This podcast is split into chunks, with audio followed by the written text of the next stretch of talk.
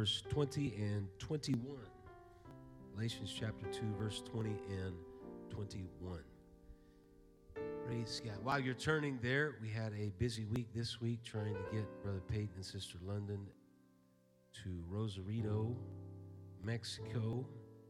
We're still trying to figure out how to, we know how to get across the border, but we haven't figured out how to get back in in the right lane. It is so convoluted. And uh, I'm sure we're going to be down there enough to finally figure it out. The other group that was with us decided to go a different route into another entry point, thinking that it would take them less time. And it took them about four hours to get through yesterday.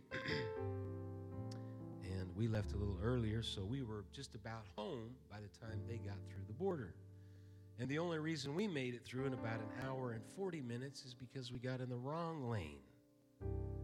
And that was the SENTRI Lane. You're not supposed to go through the SENTRI Lane. And so the guy told us that we'll just give you a slap on the wrist. But if you do this again, it is a $5,000 fine, and you have to pay for it right here. And if you can't pay it, we impound your car and you're walking. So uh, they said if you do it the third time, it's $10,000. So uh, we got to get that figured out because, okay. Um, yeah. So we know how to get there, but getting out is a challenge. So last night I was bound and determined to find some information, and I found out that the best time to cross is 12, 1, 2, 3, and 4 o'clock in the morning. And so only takes about 20 minutes. But if you wait any later than that, it's a long, long journey. But we got them settled. They're in their, their little church that's got like 40, 40 seats in it. It's ready to go. Their first service will be next Sunday. They're on an anniversary trip uh, the rest of this week, and then the first service is Sunday. Got all their stuff there, and so they're there. Praise God. We're praying for them, and we're praying that God uh, impacts and does great work there, and uh, they're still connected, and they're not that far away. So we're praying for them that revival takes place in the Baja, Mexico uh, area. Praise God. If you have your Bibles and you're there in Galatians chapter 2 and verse 20, I am crucified with Christ, nevertheless I live, yet not I, but Christ liveth in me. And the life which I now live in the flesh, I live by the faith of the Son of God who loved me and gave himself for me. I do not frustrate the grace of God, for if righteousness come by the law, then Christ is dead in vain. It was not a vain thing, the work of Calvary and the work of Jesus Christ.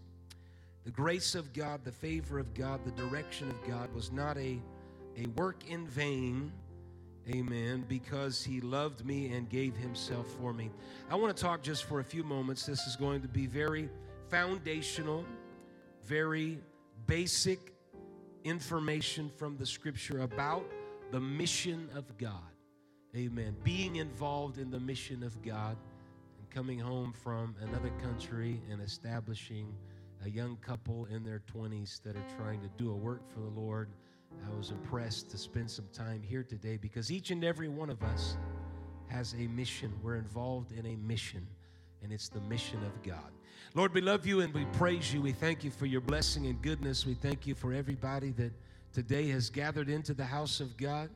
We thank you for the worship that has transpired, the feeling that we have felt in this place, and we ask that your word would be a strength to us today. We give to you thanks and we ask these things in your great name. In Jesus' name we pray. Amen. Amen. God bless you. You can be seated. The mission of God is God doing a work and God moving among us. We can go back to the very beginning in the Genesis account and we get the background of humanity and the ugly development of sin and its plight. I want to go on record here today. I want to say it emphatically from this pulpit. I hate sin and the consequences of sin. Amen. There are consequences. There's pleasure in sin for a season, the scripture said. that there are consequences to it, and it's not all that it's stacked up to be.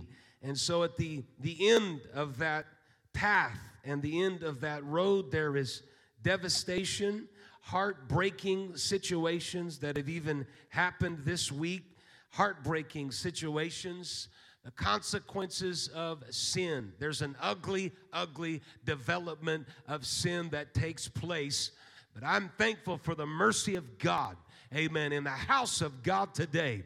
I'm thankful for his faithfulness and his goodness to us. So we can go to the beginning in the Genesis account and see that development. How? Through disobedience. Sin entered into the human race, and there is a great gulf that is fixed between divinity and humanity. Seems like God is way out there and humanity is way down here, and trying to connect those two entities is very, very difficult. In the Old Testament, all through the Old Testament, you find that there is a mediator that is in between God and man, trying to pull these two together. God seems so very far away, and humanity seems not to be able to reach out to God. And so there is a great gulf. But I'm thankful in the house of God today. All I have to do is lift up my hands and lift up my voice, and I can feel the power of God. Praise God. And so man's condition changes, and yet God remains the same. For the scripture says that there is no variableness, there is no shadow of turning in him. God is light, He's life, He's love, and just because there is a fall of humanity, God doesn't change. He's still in the same essence, He's still in the same pattern of behavior, which is reaching for us. You may have a failure, don't stay in your failure. Your status may have changed, but God is not changing. God still wants to see you alive and well, full of light, not darkness, full of life, not death, full of love, not hate. Praise God. We serve a God that is still reaching for us. Praise God. So his essence does not change. And so humanity is reaching for God. God's reaching for humanity. And the prophet in Micah chapter 5 and verse number 2 gives to us this essence of who God is when he's talking about the coming Messiah. Verse number two, he says, But thou, Bethlehem of Ephratah, though thou be little among the thousands of Judah, yet out of thee shall come forth unto me, that is to be ruler in Israel, whose goings forth have been from of old, from everlasting. This was the mission of God to seek and to save that which is and was lost. I'm thankful that all things have passed away. Behold, all things have become new. I'm thankful that you can lay down every burden of sin that is upon you and walk away from an altar of repentance and say, I'm not carrying this baggage anymore. I'm going to leave it in God's hands. If you're thankful for that in the house of God today, if you've got a testimony today, why don't you proclaim? it. Hallelujah. And testify of God's greatness and God's goodness. Praise God. Hallelujah. Thank you, Lord. This is the mission of God.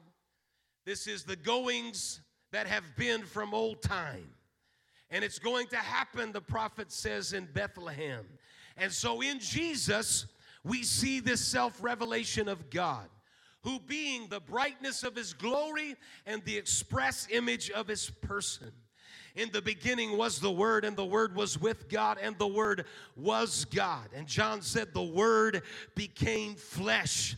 When you see Jesus, you see the express image of a spiritual being called God that you cannot see outside of his person. And his mission is to reach. His mission is to be a mediator between God and man. This is why in 1 Timothy chapter 2 and verse number 5, the scripture says there is one God and one mediator between God and men, the man Christ Jesus. You thankful for the work of Calvary this morning. Praise God. Second Corinthians chapter 5 and verse number 19. To wit, that God was in Christ, reconciling the world unto himself. He came to do do the work of reconciliation. Jesus is still reaching, Jesus is still trying to move humanity and divinity together. And in the man Christ Jesus, it all comes together, and we see the fullness of God complete in Him. I'm thankful I know who He is. I'm thankful for the work that He has done. But more importantly, I'm thankful for the power of the cross. His blood is effective, it's still powerful, it is still able to reach. It doesn't matter how far off you are and how far away you are, the blood of Jesus can still do a great work. Praise God. I think we need to clap our hands and thank God for the power that is in the blood. Thank God for Calvary. Amen. He's trying to bring things together. He's trying to reconcile things. We call this the incarnation when God becomes flesh. Amen. We don't say every once in a while somebody will pass through here and it's okay for them to say it's fine. They'll say he was robed in flesh, but that's that's not articulate enough. He became flesh. John the evangelist said the word became flesh. Praise God. It wasn't separate from who he was. It wasn't like a coat that you put on. Jesus became flesh. He was tempted in all points as we are, yet he knew no sin. That's called the incarnation. God said, I'm going to settle in the realm of humanity. I'm not an apparition, I'm not something that you can just see and I'm shrouding myself. No, I'm going to step down into the human condition. I'm going to walk on this earth. I'm going to experience every emotion of humanity because I really want to be the supreme sacrifice so that in 2023 you can understand and recognize He felt everything that I feel every bit of pain, every bit of sorrow, every bit of suffering, every bit of difficulty, every bit of temptation. Jesus has felt it because He moved. Praise God. Well, if you're struggling, you ought to be excited because He knows where I am. If your difficulty is in this life, you should be thankful because He knows where you are. Hallelujah. Praise God. Hallelujah. Thank you, Lord. I don't want to serve God that just kind of, as an apparition, passes through life and it's really not Him. I want to know who He is. I'm thankful that I know who He is. Praise God. He comes and he dwells. And, and some, some people say he moved into the neighborhood.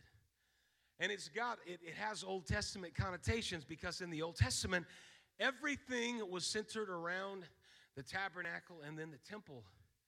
And so the people of Israel, the Hebrews, there were 12 tribes. And so the 12, wherever they were going, if the Spirit of God moved, then they would follow the cloud and wherever it went, they would go. And then when it settled, they would set up the tabernacle or the temple. The tabernacle was temporary and it moved. And then all the tribes of Israel would gather around, and the center of everything that was around the tabernacle. And so when God, He wasn't in the tabernacle, the worship was there, but He hovered above it. And this is in the Old Testament, the pillar of, of fire and the cloud, they would operate based on how that was moving. And that obviously is a head nod to the fact that the Holy Ghost operates in the same way. But in the Old Testament, they didn't have the Holy Ghost, and so they were operating this way. And the tabernacle was the place that they gathered around. Later in developments, when they built the temple and they moved into the promised land, they divided up the land among the 12 tribes, and then the temple was established and it was more a place of permanence.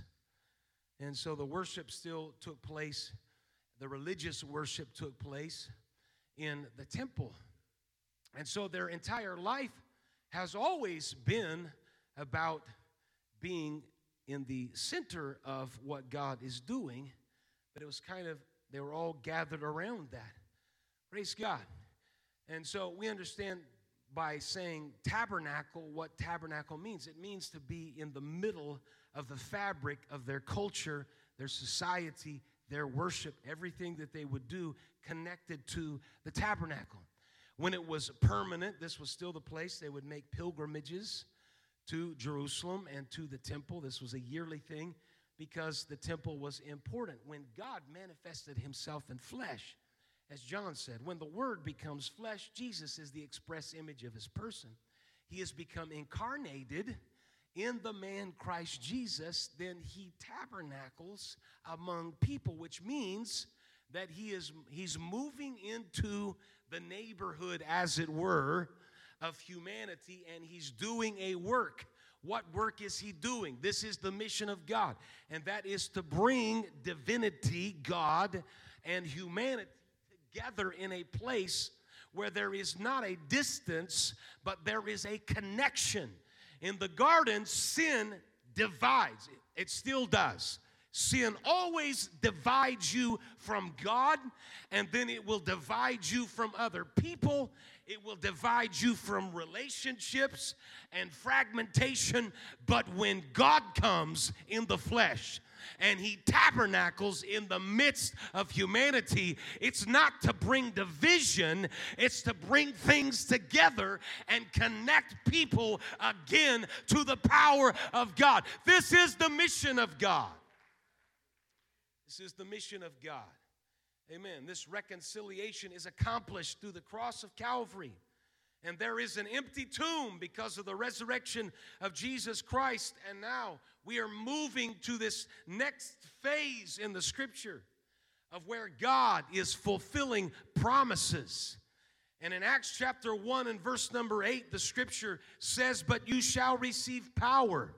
After that, the Holy Ghost has come upon you, and you shall be witnesses. Everyone say, A witness.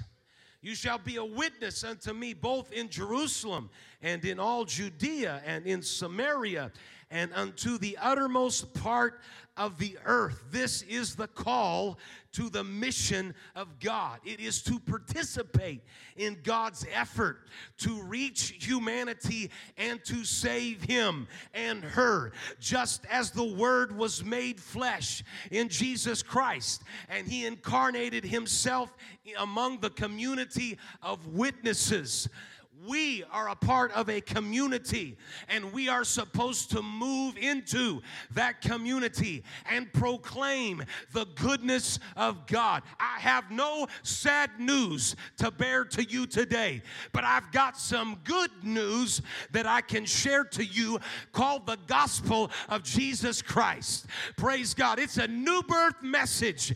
Hallelujah. You can walk away from old things and step into new things through a death burial, and resurrection of Jesus Christ. If you repent of your sins, if you're baptized in Jesus' name, there will be an infilling of the Holy Ghost in your life, and you become commissioned to step out and do the work of God. I want to know here today is anybody excited about the work of God, the mission of God, the plan of God to affect the community that you live in?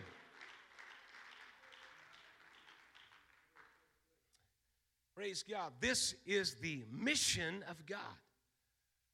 It's not our mission. Everyone say it's not my mission.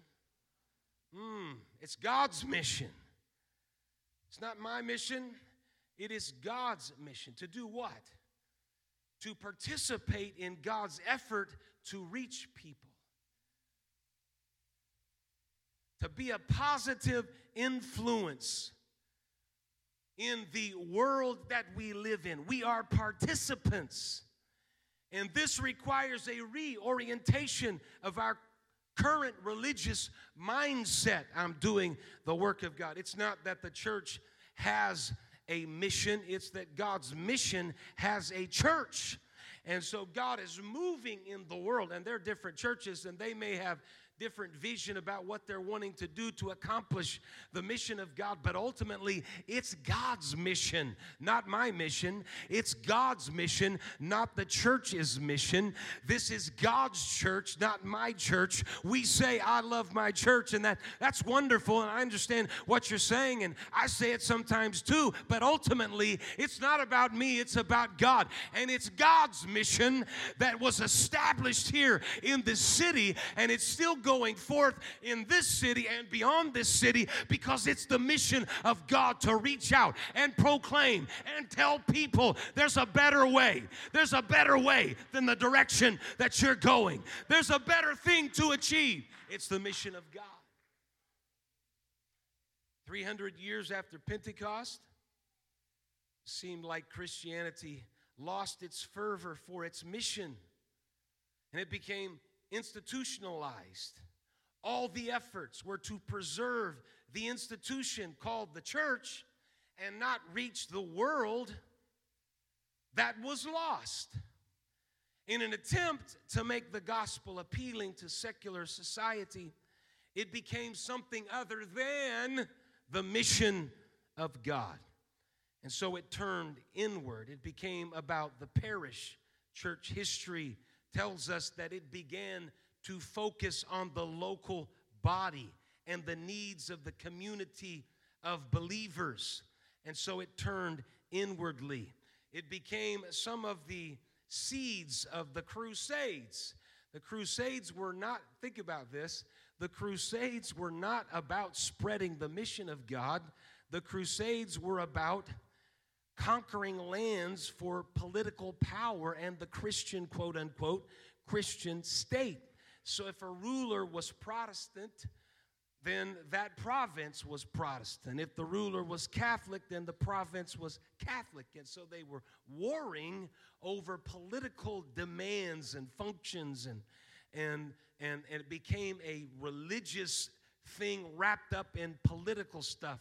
I'm, I'm thankful that we're not a part here in this place here today of religion. I don't want religion. Religion is dry, it is stale, and it's losing ground. I want to be here because there's an experience in God, praise God, that is powerful, a new birth experience that transforms and changes lives. Praise God. Not something that's dry, but something that is alive. Not something that is dead, but something that is lively. Not something that is powerless, but something that is powerful. And so, if you go back in history, you can look at uh, things. I'm sorry I didn't quite catch that. Please try again in a little while, says my phone. you look back in history, you see some of these declarations that they make, like in the Augsburg Confession of 1530. The church is the congregation of the saints in which the gospel is purely taught and that sacraments are rightly administered. So there's this focus inwardly. The Anglican 39 articles affirm the visible church of Christ is a congregation of faithful men in which the pure word of God is preached and the sacraments be duly ministered. Again, it's about the church and preservation of the church. The Heidelberg Catechism of 1563 says that out of the whole human race from the beginning to the end of the world, the Son of God by His Spirit and Word gathers, defends, and preserves for Himself unto everlasting life an elect community in the unity of the true faith. And so the gospel the experience became more about congregation and preservation and not the mission of God. I've said this multiple times, and we need to keep saying this because this is so very, very true. If we're not involved in the mission of God reaching, we are dying if we're only about preservation and the congregation and everybody that is here presently, we're missing out on an opportunity of other people that are looking for something different in their life. That's the mission of God. Our church needs to be not just about physical buildings and not just the people that have been in the building for a while, but we've got to activate the buildings and the people in the buildings to reach the people outside of the buildings because that's the mission of God. You need to proclaim it on your job. You need to say, God's been really good to me. You need to testify, man, you should have seen me before I came to the Lord. I was a mess, I was mixed up, I was dysfunctional, but God set me on a better path. He dug me out of the miry clay, He established my feet, and I'm standing on something that is solid and valuable.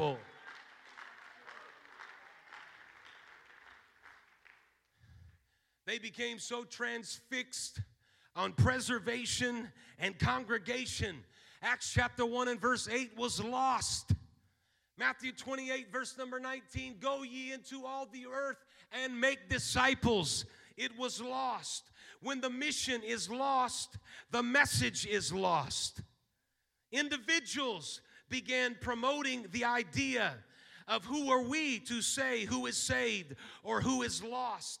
Calvin creates this double predestination thing that there's a there's a certain few that are going to be saved and a certain few that are going to be lost we don't have any control over that. That's a God thing. Who wants to live in an existence like that? I want to live for God knowing I've got free will and a conscience to give God my life.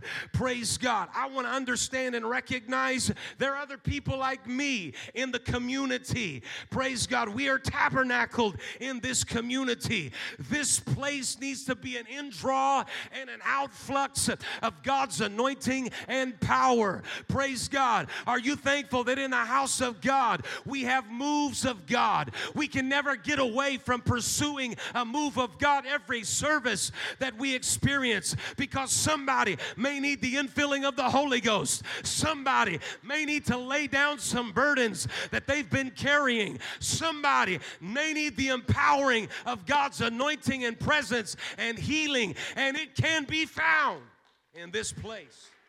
Praise God. When there is unity in the house of God toward it, they focused inwardly. They, they, they left the mission of God.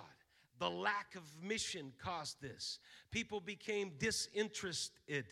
And, and if you gave a little bit of an offering or if you were doing your duty, you could feel good about yourself and then leave. But as a result, it removed the need of personal commitment to the cause of Jesus Christ. And the end result was a, an establishment that even today the churches are closing their doors. Amen. You know, you know why we're still pushing forward? Because we realize that somebody else needs the Holy Ghost. Amen. It's not just for me, but it's for somebody else. The scripture said where two or three are gathered together, he's in the midst, but it's for more than two or three. Praise God. Hallelujah. There are people in this city that I emphatically believe are looking for something different different in their lives. They're dissatisfied with culture and politics and everything else. Hallelujah. Let us be a church that is on fire, that you can feel the anointing of God and the power of God that has an answer. Praise God. Nudge your neighbor, look at them, and tell them, I have an answer. I have an answer. And the answer is Jesus. If all we do is live and work and play and never share what God has done for us, then we lose our power. Remember, going all the way back to the Abrahamic covenant, Genesis chapter 2 and verse number 3, we get the mission of God from the very beginning because he says to Abraham, I will make of thee a great nation. I will bless thee and make thy name great, and thou shalt be a blessing. And I will bless them that bless thee, and curse him that curseth thee. And in thee shall all families of the earth be blessed. Praise God. I want you to say something to yourself here this morning. I want you to say what this, this mission of God that is given to Abraham. Abraham, I'm going to bless the earth because of you. You need to say to yourself, sitting here on the church pew here today, I am a blessing to Bakersfield, California, the greater Bakersfield area of California, because of God's blessing on my life. You, yeah, you, you are a blessing to this community because of God's blessing on your life. You say, well, no, that's not me. I don't have much to offer. Well, then you're missing out on the blessing of God. Praise God. You need to redirect your mentality to understand you're a son and daughter and a child of the king. And because you're here, you're a blessing to other people. Praise God. Maybe, maybe there needs to be a, a, change in your mentality. When you walk on the job, you need to walk on the job with the mentality that says, I am here and I am going to bless everybody that is around me because I've been blessed of God. We need to get off the negativity. We need to get off the criticism. We need to get off the paralysis of the world that is around us and recognize we're in the world, but we're not of the world. The world is, is frustrated, the world is discouraged, but we're a part of the mission of God. The mission of God is greater than what is in the world. This is why the scripture says, Greater is He that is in me than He that is in the world. You need to walk differently than the world. Amen. Praise God. The mission of God should be normative, it should be normal in the church. The gospel doesn't end in thought, but it moves to decision and it moves to action. Praise God. The mission of God was not for you to achieve a cap and a gown, a framed certificate of completion, or for success in your life. But the mission of God was to emphasize the power of His Spirit. Hallelujah. And the way of the Holy Ghost in your life. Praise God. We cannot separate the summons of the call of God to the mission of God from serving God. If you're serving God, you're talking about how good God God is. If you're serving God, you're doing how good God is. Amen. Has God been good to you here in the house of God today? Hallelujah. Is there a reason to serve Him today? Is there a reason to be involved in the mission of God today? Praise God. Yes, there is. Yes, there is. He's been very, very good to me. How dare I sit in a pew and complain about my life when God has blessed me richly, when He's given me the Holy Ghost, when He's washed away every sin stain. I've got reason today in the house of God to be a blessing to other people. Hallelujah. Come on, stand to your feet and clap your hands today in the house of God and just thank Him for a few moments. Thank you for your mercy. Thank you for your favor. Thank you for your grace and your blessing. Whoa! Come on, somebody lift up your voice and just thank Him. Thank Him, thank Him, thank Him. It's the will of God to thank Him.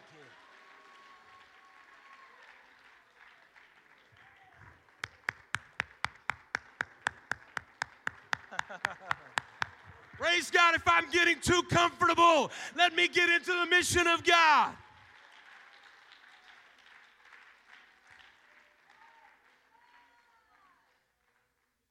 Praise God, praise God. You be seated.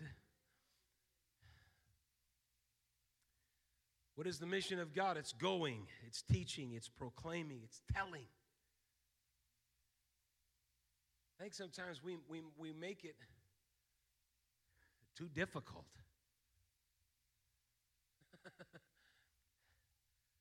we make it too difficult. It's proclaiming, it's telling, it's, it's living your life as a living epistle. I was,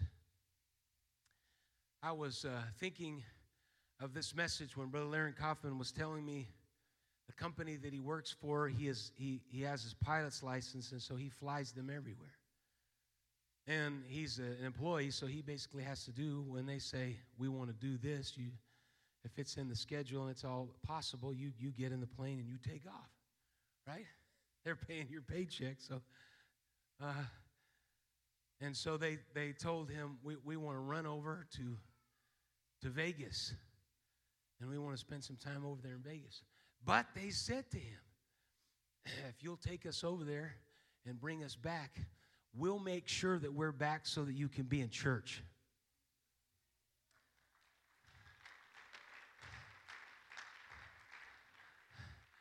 They say, well, what does that mean? Well, that means those people that he's connected to because the life that he's proclaiming, telling about the goodness of God and the mission of God and the work of God, they recognize that it's important because they are blessed through him. That the company is blessed through him. And even though they're in Vegas doing who knows what, gambling, drinking, and all kinds of other stuff, They know we got a pilot that's an apostolic, Holy Ghost filled pilot that can get us home. We better make sure we get him home so that he's in church on Sunday. This is the kind of thing I'm talking about. Amen. I'm not talking about getting up and moving to Rosarito, Mexico, because that's the mission of God, which it is. I'm talking about every single one of us can get involved in the mission of God and make an impact in our world.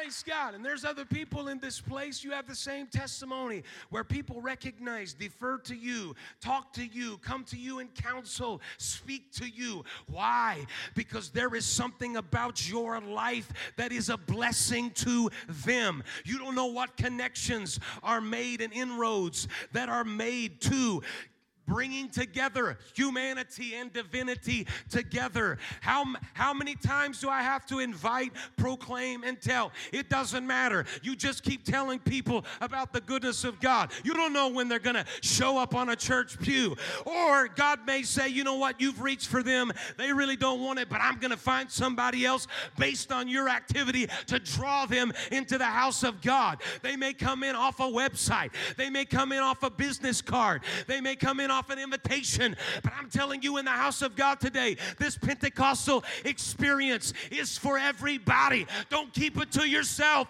Tell it, proclaim it, testify, release it. It's the mission of God, it's supposed to be activated. Our salvation is a calling. It's a calling. The gospel is a call to take up your cross and follow Him. It's to call people to salvation. Amen. It is to participate in what God is doing. And that is the key. I am I'm participating in what God is doing. This this is our prayer today. God, help me participate in what you're doing. If if I don't see it, I want you to know that I'm a, a willing uh, servant and I want to be a conduit and a flow. So I'm praying that you just allow me to be used to participate in what you're doing. This is evident all through the scripture. God needs to save his people in Egypt, but he has to have a man by the name of Joseph to participate in what God is doing. When God gets ready to lead the people out of Egypt, he needs a Moses who would participate in his mission. When there is a giant that is speaking to the children of Israel and they're in the valley of Elah standing on two outcroppings and there is no movement forward and a small shepherd boy comes in to the camp, David said, Is there not a cause? I want to be a participant in what God is doing. Everybody else looked at David and said, Who are you? Just a ruddy child. His brothers told him, Go back and take care of the sheep. You're not a warrior. What are you doing out here? And sometimes this gets in our mentality. What can I give? Who am I? I don't have talents, abilities. What, what, what am I? What, what, what do I have to offer? Listen, you got to step up like David and said, There's a cause. I know everybody else may denigrate and downplay my, my capacities and abilities, but I'm going to participate in what God is doing. And so when I see giants that are forcing collisions and confrontations, I'm going to say to the giant, You come to me with spear and sword and staves, but I'm coming to you in the name of the Lord, the army of the host of Israel. Praise God. I'm coming to you with something that is greater. Amen. As the musicians prepare this morning, God needs a willing participant. He needs a willing participant to participate in what he is doing. Jesus, in one of his final prayers, actually, it was the final prayer in the garden in Matthew chapter 26 and verse number 40.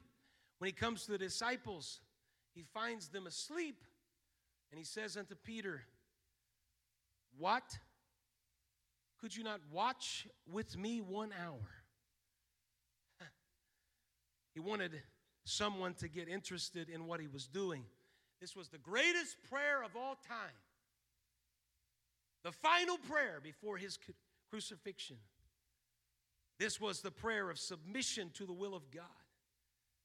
He was doing this for the salvation of the entire world.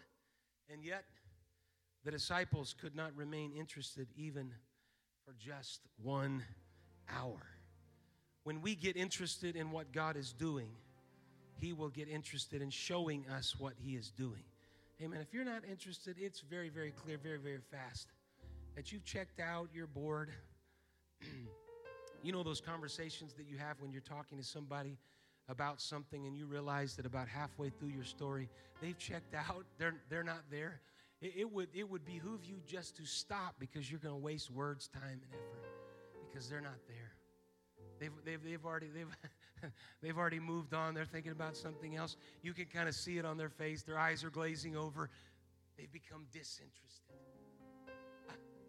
And here the disciples are, all, all God is wanting is for people to become interested in the mission of God, and then He shows them what He is doing. But if there's no attitude of God, I'm, I'm, I'm interested in what you're doing. I want, I want to be involved in the mission and work of God.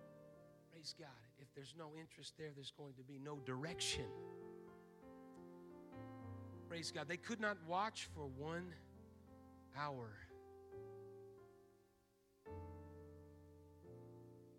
We see throughout the scripture instances as we stand together in the house of God this morning where people, in some cases, they're taken from great revival into places where God's working there, but He's got a greater work somewhere else. And just because there's a willingness in their heart and life. In Acts chapter number 8, there was an Ethiopian eunuch that was challenged by the prophet Isaiah. He didn't understand it. He was just one man who had been to the right place for the right reason and was reading the right book. He'd been to Jerusalem, he was returning, he was reading the Word of God, but he didn't have an understanding. There was a man by the name of Philip in Acts chapter number 8 that was having a revival. And God spoke to Philip and said, I want you to arise and go toward the south unto the way that goeth down from Jerusalem into Gaza, which is desert and, and Philip doesn't say, We're having great revival here. I'm not leaving. He just gets up and he goes way out into the desert. He's following what God is doing because he wants to be a participant. He arose and he went. There's a man of Ethiopia of great authority under Candace, queen of the Ethiopians, who had the charge of all her treasure and had come to Jerusalem for to worship. He was returning and sitting in his chariot, and he read Isaiah the prophet then the Spirit said unto Philip, Go near and join yourself to the chariot. He, he, he, he leaves all of this and he makes his way to a single individual because he wanted to be a participant in the mission and work of God. Praise God. When you show an interest in the work of God, God shows you what he wants to do. Acts chapter 9, there's a man by the name of Saul that's on his way to Damascus with threatening letters in his hand, and there is an encounter with God. He's knocked to the ground. But Saul, who later becomes Paul, has an interest in the mission of God. There is a man in Acts chapter number 10 by the name of Cornelius that is a devout man. He gives offerings, his whole household. But he needs something from Peter to explain to him the way of God more perfectly. Cornelius was willing to be a participant in the mission of God, and God shows Peter an opportunity. He and his household are baptized, and they are filled with the Holy Ghost. When we buy into the biblical concept that it's God's mission, everyone say God's mission. God's mission has a church. God's mission has a church 1943 that was started in Bakersfield, California. It's the mission that's still going on. Amen. We're not we're not going anywhere. We're thankful for what we have here, but we could move from this place to the east side, to the west side, to the north side, to the south. We could go anywhere, and the mission of God would still be operating. It's not connected to a building. Guess what? There are people that are going to pass away. There's people going to be born. But the mission of God doesn't stop it continues to move forward. Amen. Can I become a participant in what God is doing to incarnate and tabernacle myself in this city? And say, God, show us where you're leading. Show us what you're doing. Show us where you're reaching. Amen. I want us to lift our hands and pray that prayer in conclusion here today. God, we thank you and praise you as they prepare to sing. Hallelujah. God, use me in the kingdom of God and let me be a willing participant. Hallelujah. Come on, pray and pray and say the word. Show me. Show me. Anything, Lord, Show me what you're doing, Lord. Praise God. If you can use anything, Lord, you can use me. Take my hands. Take my